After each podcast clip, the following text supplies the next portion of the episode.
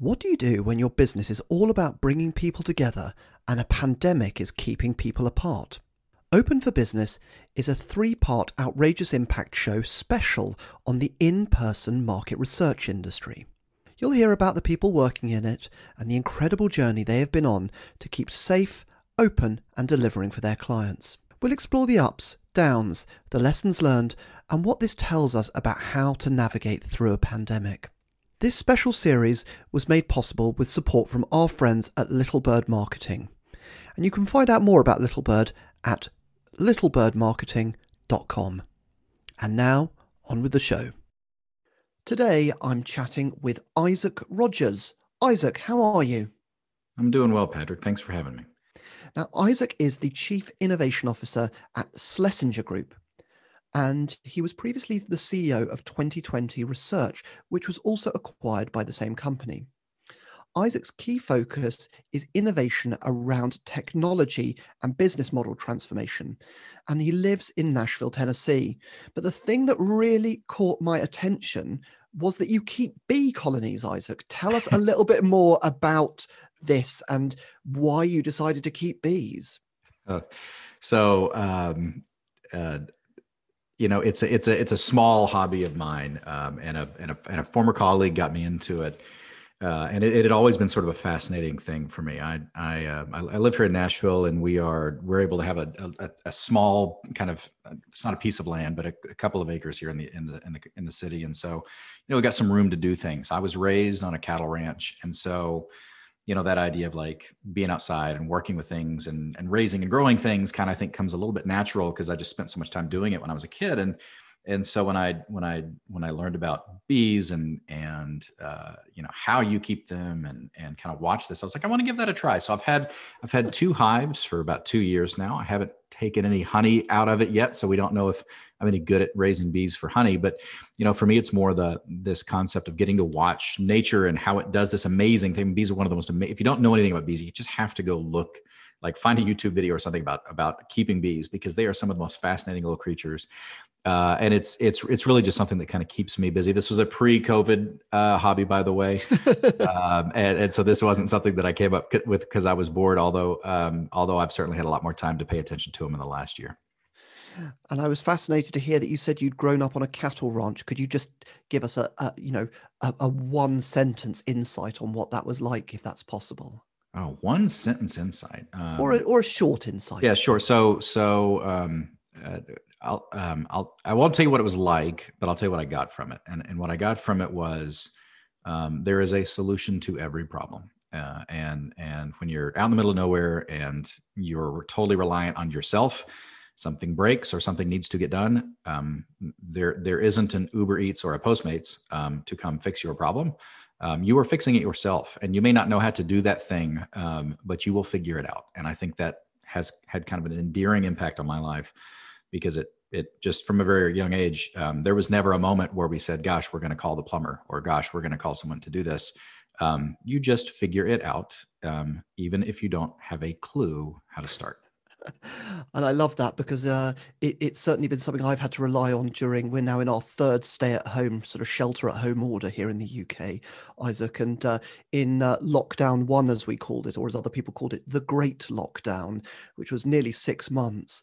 Um, our one of our taps in the kitchen, one of the faucets started dripping, and until you've had a, a dripping faucet in a in a shelter-at-home order, and you're literally just hearing that faucet dripping the whole time, you have never got seen somebody so dedicated and determined to like work out how to do it. So, you know, the Apollo 11 uh, sort of uh, mission had nothing on fixing and replacing two cartridges inside a faucet. It was uh, quite a thing. And when that was done, I was literally high fiving myself like I just brought back astronauts from. Uh, yeah, from- I mean, yeah, that's a, that's a big and, and you know, you and I had to reschedule this because I was up very very late one night last week because our washing machine had a very unique leak and. Um, had leaked all over the house. So I, spent most of my night on the floor cleaning that up and fixing that. So uh, we have all learned how to be plumbers and electricians and, and homeschool teachers and painters and everything else. Yeah, just hopefully not plumbers and electricians at the same time because then you've got real problems.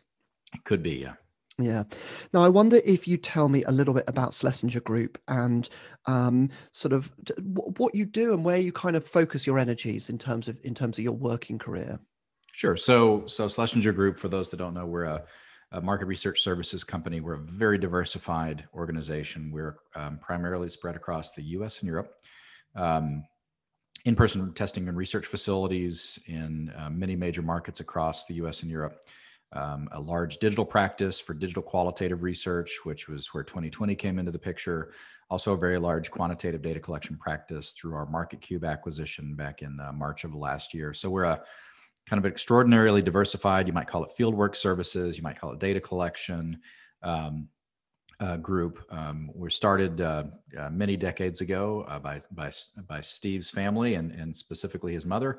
Um, over the years, we've really kind of grown and morphed with the industry, and then and then you know taken some some big bold moves in the last 12 months to to look at the future of uh, quant and qual and really ask the question, what's that going to look like? Really, not not just post COVID, but what's what's it going to look like with this kind of new generation of research expectations that we have at our, our footsteps? So uh, it's a it's a it's a fascinating time to be part of this group, and I, I couldn't be more thrilled. Yeah, and I'm I'm fascinated to to sort of get your take on what at a very high level you think some of those sort of you know different futures that you're that you're thinking about now might actually look like. Yeah, so um, you know there there are uh, there's there's really two forces that have been driving um, i think some latent change in our in our industry. And full disclosure i got into this industry about 12 13 years ago thinking that these changes that i'm going to tell you about were right around the corner. Um, and i was i was wrong for a variety of reasons but i think i think now we're here. Um, so if you if you look at um, research data collection qual or quant quant is really way ahead of qualitative as far as automation uh, streamlined workflows and processes you know true partnerships where you can you can have additive resources that come together to make make the process the puzzle the project better. Qual has very much around the world been a been a, a cottage industry or very manual. Um, and and I, I just I, I, came out of grad school and I looked at what the what state the industry was in back in 2007 2008 and I said gosh this just has to change. It, has got to evolve and and become more of an enterprise or more of a of a, of a serious business and I think COVID is going to drive a lot of that because it's it's shown that that there's a lot of things that we were relying on for data collection that were um, uh, uh, perhaps could be op- optimized. And the second thing is uh, I, I, talk a lot about this generational shift in in research buyers and the in the brand side. I call it the Google generation. So I was I was born in 1980, um, and I tell people this story that that when I went to to college or university, the the very first day when my parents were moving me into my dorm room there were these guys in in in uh, matching shirts all running around with all this technology in their hands and i had no idea what it was in 1998 um, but they were actually wiring up my dorm room for internet. Um, the first dorm to get it and and the first people at the university to have internet access in your room. So it was kind of it was totally luck but it was kind of coveted to be in my dorm because we had the internet. Um, I, I, I think that's kind of a watershed moment because if you look at folks that are my age or or or older we lived most of our formative years without this ubiquitous access to information and data. If you look at everybody after me, so anybody born after 1980, and certainly when you get into the 90s, they never knew a world where data was hard to get to. They never knew a world where information was hard to get to. And I fundamentally believe it changes the behavior they have when they address research and they think about research. They come at it with a totally different understanding. So I think COVID and I think the, the Google generation, as I call them, are, are driving a lot of systemic change for good in our industry. Yeah, fascinating. And I still remember, you know, sitting down at the University of York in uh, here in the UK in front of a sort of terminal that was wired into a main a mainframe computer with a sort of black screen and green uh, text only writing on it, and thinking that uh, suddenly I'd ended up in the Math- Matthew Broderick uh, War Games uh, film, Isaac. But of course, you know, it's just the speed of change has been so sort of dramatic, and I'm interested. You know, you say that you know in your hypothesis that you've just laid out that in fact um, you know, um, quant has been quite a, a, sort of light years distance ahead of of qual. Um, why then sort of the, the, the interest in in sort of in person as a, as a sort of facet of quant? What what sort of drove you to to that area specifically? Well, so so if you if you roll back the clock um, uh, about a year, 20/20 was a, a, smaller but diversified business. So we were a very large digital qualitative provider uh, built our own technologies, service people around the world with recruiting, project management, and technology for digital research. But we also had in-person research facilities. And, and what I want to make clear is um, there is absolutely no replacement for that idea of getting in front of consumers and being six feet from them on the other side of the glass and really feeling and developing that empathy for what it's like to be them. Um, at the at the same time, I think what what we and and you know most people in the industry were were kind of would, would admit this is that we had an over reliance on that methodology as our primary method to collect data. And there was a lot of research methods, there were a lot of approaches, there's a lot of audiences that trying to bring them into a central location to talk to them just isn't the method that works. But it was our, you know, there's the old saying when all you've got's a hammer, everything looks like a nail. Well, so much of the research experience had been built up in person. It was a very tough transition to say let's try something new. Let's try online methods to engage these folks and reach these folks and understand what they think about products and concepts and services. Um, but but i think we have we have now we have uh, we have breached that moment now with covid. Uh, and i and i don't know that it's going to go back in the same way but but we will the world will be a far worse place if we don't get to go back to in person because there is no replacement for that now the question is how big a piece of that that needs to play in your research portfolio so it's really about the sort of balance of in person versus other tools rather than a, a direct replacement for that. Uh, uh, yeah, 100%. I mean, I tell people all the time that, you know, we'll talk to brands or agencies or, or more specifically brands and, and, and certainly sm- smaller brands, and we'll say, you know, they'll say, Hey, I haven't done research in a while. And I'm, I'm like almost before they tell me what they need to do, I'll be like, Well, you need to go do some in person focus groups because that empathy you develop sitting across the glass from someone um, is really, really hard to re- replicate in other methods. Um, and so, so I, I oftentimes recommend just start there. Um, as you develop that empathy and you want to expand that to how your consumers make decisions, you want to expand it to how they think about things or you mix in the other methods. But that idea of, you know, like you and I would have a different relationship on this call. We would probably choose different words and I would, and you would maybe even feel bolder or braver asking me things if we had met in person before this call. Right. And, and, and so there is that ability to, to get the best of both worlds by, by having in person and digital as a part of the portfolio. I, I, I sort of instinctively believe you, but also I don't worry, Isaac. I won't hold back on this interview. I will literally, uh, you know, in the politest, most collegiate, uh, you know, most friendly, professional way, definitely go for the jugular and not leave those uh, hard questions on the table. But uh, I guess I was interested, sort of just building on what you said there, though, that um, know when the pandemic sort of first hit how did how did your business um, sort of respond? And personally how did you kind of feel as as those early sort of months started to roll through? So um you know we talked about this a, a, little bit right before when we got on the call but nashville is an interesting city. It's about 2 million people. It's it's a large city but it's also a city that's very spread out. So we haven't had necessarily the same experience that you might have in a in a, in a new york or london. Um, you know that being said mid march or or even early march as we started to see what the potential of this virus was. As a leader it it it uh, you know it was probably one of the more uh, frightening uh, things that we've ever had to deal with because you just didn't know. Nobody knew um, what was going to happen next. And so as as as best as we could we had to make decisions um, how do we equip our people to work remotely if they need to? When do we make that call? How does this change all of the plans we had for the year? You know you're you're in early march having these fears and these thoughts about covid. For most in corporate uh, research or in the corporate world in general you know january and february kind of where you start retooling your strategy. And so we had all these best laid plans right in front of us and then they all came to a grinding halt. Uh, we made a decision um, at, a, at a at a point in mid March, everybody needs to work from home from all of our locations. We had we had offices in five different cities around the U.S. Um, and and it, the the transition for the digital side of the group, which was by headcount the larger side, was a lot easier because everything we do is online. And and within a few weeks, it became clear this was going to be a, a longer term effect. This was not just going to go away.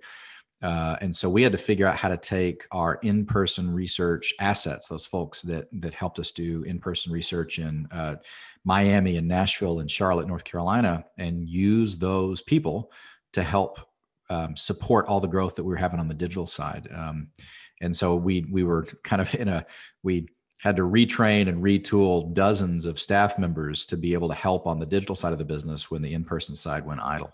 I guess I'd be interested to hear what sort of conversations you then ended up having with clients that have stayed the course with their face-to-face research schedules through the pandemic.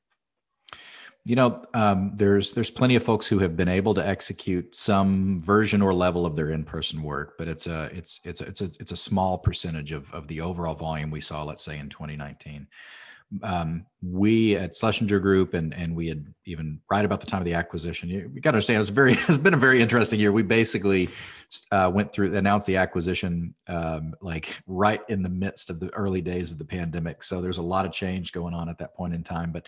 Um, you know, we we made very very early commitments to have best of breed um, sanitization, how we're handling respondents, how we're protecting people in our facilities, and you know, to be honest, we have updated and and and taken in best of breed information since then, but we haven't really had to do a ton since the early days of the pandemic because we knew that if anybody was going to come to in-person research, we had to have these safeguards in place.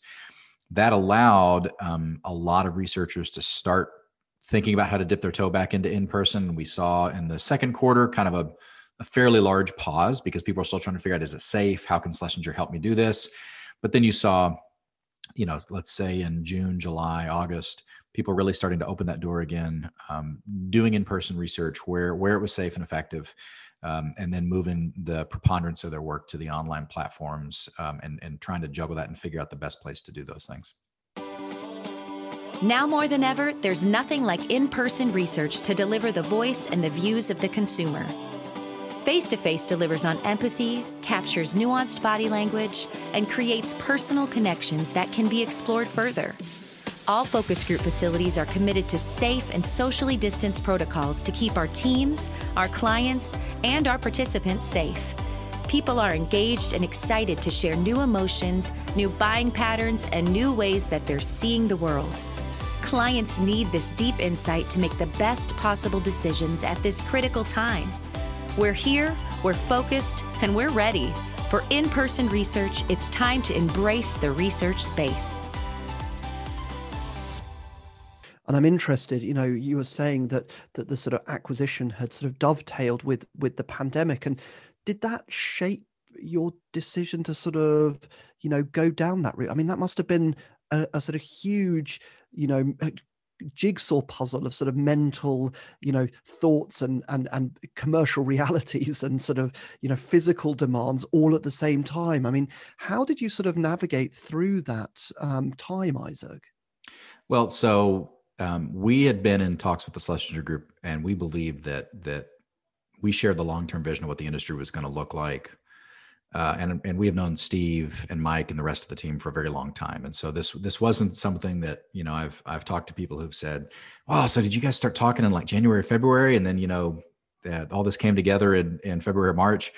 Um, for those that have any illusion about uh, uh, mergers and acquisitions, um, it's it's usually a, at a minimum a six month and more likely a twelve month long process. So so these you know conversations had been happening for a very very long time. So so um, you know uh, I was at a level of mental preparedness that was probably different than the rest of our staff. Um, you know, because in within the period of a couple of weeks, they heard COVID is going to change the world, um, and you're all going to work from home. Um, if you're in our in-person facilities, um, you're probably very scared for what that means, but we're going to find a way to retool and retrain you. Oh, by the way, we're now part of another larger company.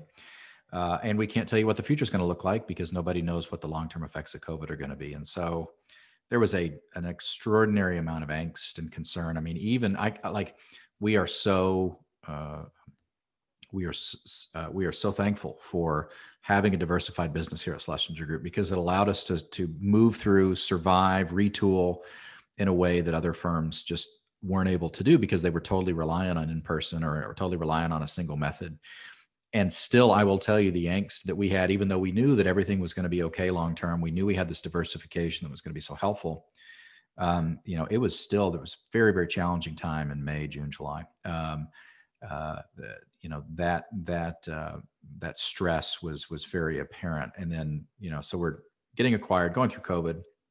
And oh by the way some of our business lines were up four five six seven hundred percent So we trained from not only that we we kind of took the 20/20 in person talent and moved them to digital. So it was a few couple dozen, three dozen people, I think.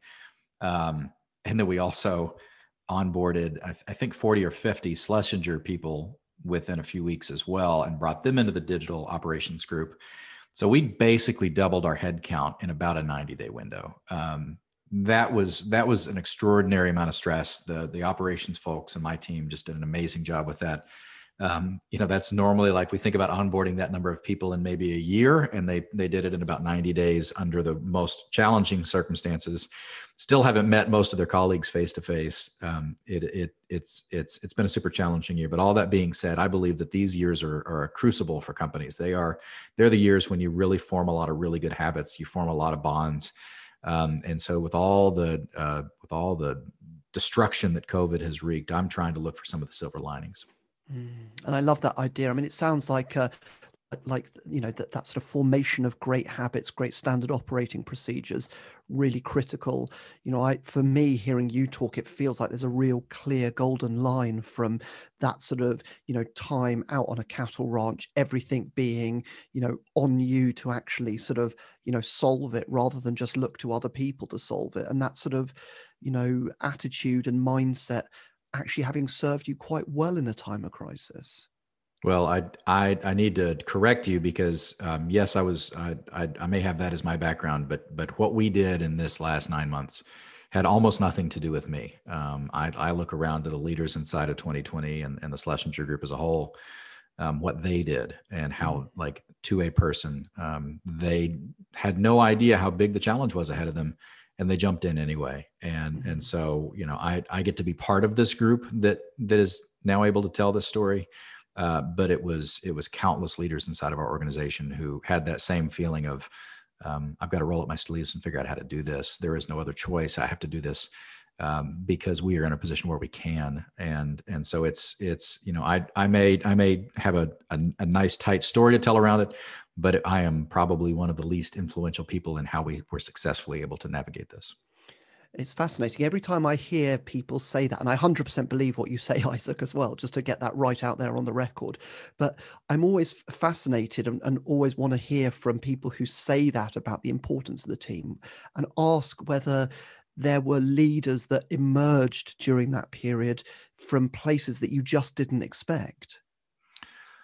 Oh my gosh, absolutely. Um, you know, uh, we have had people who have moved over. I'll, I'll, pick on somebody in our organization, and and and I'll and her name is Natalie. And Natalie ran our Miami facility. Very talented person, uh, primarily focused on on on in person work for the past. She's been with us a little bit longer than me, so 13, 14 years. Um, and and as as one of our product lines, our video interview solution kept growing and growing and growing. We knew we needed more management, more leadership and and you know we went to natalie one day and and you know there's almost like she has almost no experience in this directly with this part of the business. And we said hey we want you to lead one of the functional groups of what's one of the largest growing pieces of this digital business. And it wasn't even a question. She was like of course. And she had i mean here's somebody who had she knew about the products. She knew generally how they worked. But we turned around to her remotely on a video interview and said hey the last 13 or 14 years of your career and what you've been building up to we're going to put a pin in that for now and we're going to totally pivot you to something you've never done before. Are you ready? And and it's people like natalie going of course i'm ready um, that allow us to navigate through a situation like this in, in such a such a it's it was not easy um, mm-hmm. but i never had a doubt that we would be fine um, I never had a doubt. And it wasn't because I knew the future and I knew what COVID had in store for us, uh, but I knew the people I work alongside of. And, and that is all I need to know to know that we're just going to be fine. Thank you so much. Now, I wonder what sort of uh, reaction have you been having from participants since they've been coming back to your facility?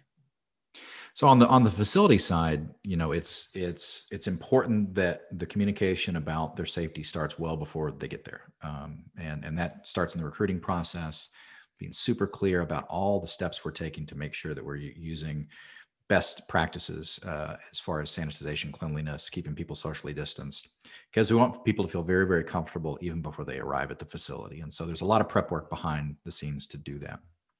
When they arrive at the facility, making sure we're reinforcing all of those things we've done, making sure we're reinforcing the, the safety of of everybody involved, super important.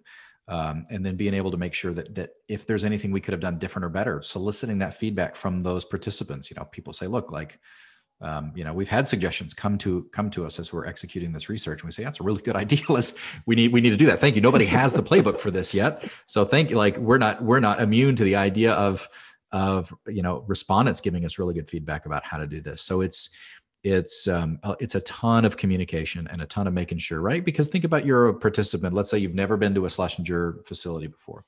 You don't know what even what it's you don't even, like you have no idea what you're even signing up for. And so that over communicating what we're going to be doing to keep people safe i think is probably the most critical piece it sounds like that sort of over communication is perhaps a lesson that would be pretty applicable to most businesses trying to actually navigate their way through this sort of melee and confusion and, and, and sort of you know opportunity and threat period as well I I I I think you're absolutely right. I I think um, you know what what uh, what this amount of radical change has brought us is this is this fact that um, we're all kind of on the same. How should, how should I put this? It's not we're all on the same level, but we're all kind of starting at ground zero in a way with some of these things because um, you know we are thinking more about the respondent experience for for our in-person Schlesinger facilities as well as our digital tools than we ever have before because because so much has changed and so you know it's kind of one of those moments where you know in your life where you've you've had a reset and you go well i i can't rely on it's like moving into a new house that's kind of how it feels in some ways like i mean i knew where the washing machine was before and i, I knew where to go and I, I knew what breaker was going to break if i if, if i you know turn the heater up too high.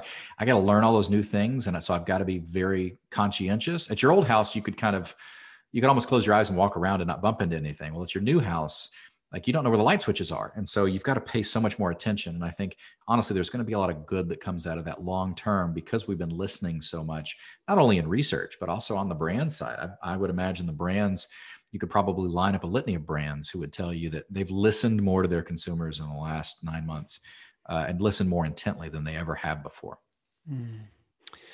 Isaac, thank you so much. Now, at this point of the interview, what I normally do is just hand over the microphone to you as the uh, sort of guest on the show. Really, and it's a chance for you just to sort of tell the listeners of the Outrageous Impact show a little bit more about Schlesinger or about any sort of passion projects that you've got going on, anything where you think you'd like to just communicate what's going on for you or ask for help or just sort of tell people about something. So um, I did forget to mention this to you right up front. So I apologize in advance uh, for putting you on the spot. I did say no tricky questions and now I've just dropped you on this one, but hopefully it's a, it's a good tricky rather than a bad tricky. So I'm going to hand the microphone over to you and then we'll wrap up. So I'll, I'll, I'll, I'll tell you two things that come to mind. Um, and the first, the first thing is how we are looking at our business at Schlesinger Group uh, and and what we believe our future looks like. And and and it's a it's a i'm going to give you the broad mandate and then and then we can talk about details if you want. So broadly speaking the market research industry has not been the biggest adopter of change. And um, things like automation things like artificial intelligence things like um, you know workflow changes that a lot of people in our world and in our sphere they look at and they go yeah that probably could be better but i got to get this project on the floor. Yeah i could probably do that better but i got to get this project going. And and there's just been this massive inertia that has driven so much of the behaviors in market research. We believe that there's a new day um, with covid with the google generation and everything else and we believe that it's it's our um, not our opportunity but almost our responsibility now to look at these workflows and the way that we do research and question everything and put back in its place a way that is a lot more efficient and effective and can deliver on the mandate that we have from the brands we serve. Um, so, what we're doing internally is we're really lift, lifting up every little rock, looking at every little corner, and saying, okay, if we we're going to rebuild this industry, if we're going to rebuild the way this works, what would it look like? Because we believe this is our shot to do it. Um, so that's what we're doing internally, and then and then kind of externally, or what I what I what what kind of gets me up in the morning is, you know, if you boil down what we do in market research, it's it's it's pretty simple. Um, we give a voice, right? We give a voice to humans. We give a voice to customers. We give a voice to your business partners. That's our job. Um, plain and simple, what we do is we connect a brand or a, or a service organization or a non for profit with the people that they serve. And that we are the conduit, right? So we connect the need with the people who have a voice. And I think when we start taking that more seriously, when we start realizing that we are giving a voice to people who may not have ever had a voice before, who may not have ever uh, realized their impact on a brand or a business or an organization, um, we change the world a little bit, right? I, I have sat in very moving experiences with research respondents and facilities and digital. One that comes to mind is a few years ago, I I was I was actually riding in an elevator in our building, going to going to my floor, but uh, kind of stopping off in the facility. And and I, I, get to talking to this lady, and and um, she's got a young kid with her, and I you know all the background really doesn't matter, but but you know what I I asked her, I said. I said, "What do you think about coming and doing research like this?" And she had done a project a couple of years before, and and she looked at me, and tears came in her eyes, and she said, um, "She said, you know, this is a place that people actually listen to me."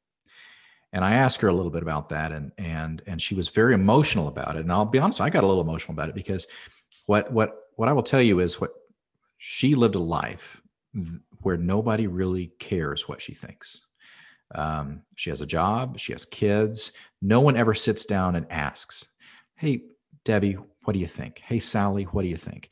Um, it is it is her only opportunity in life to talk to the brands she loves, the companies she loves, the organization she loves, and say, This, my name is Sally, and this is what I think about what you do. And that's hugely empowering for her. And I think we miss that a lot in research. Um, and but I think it's one of the clear essences that I think we need to really hold more true because it's it's what we're here to do. Thanks for listening to the Outrageous Impact Show. If you've enjoyed it, leave a review and tell your friends.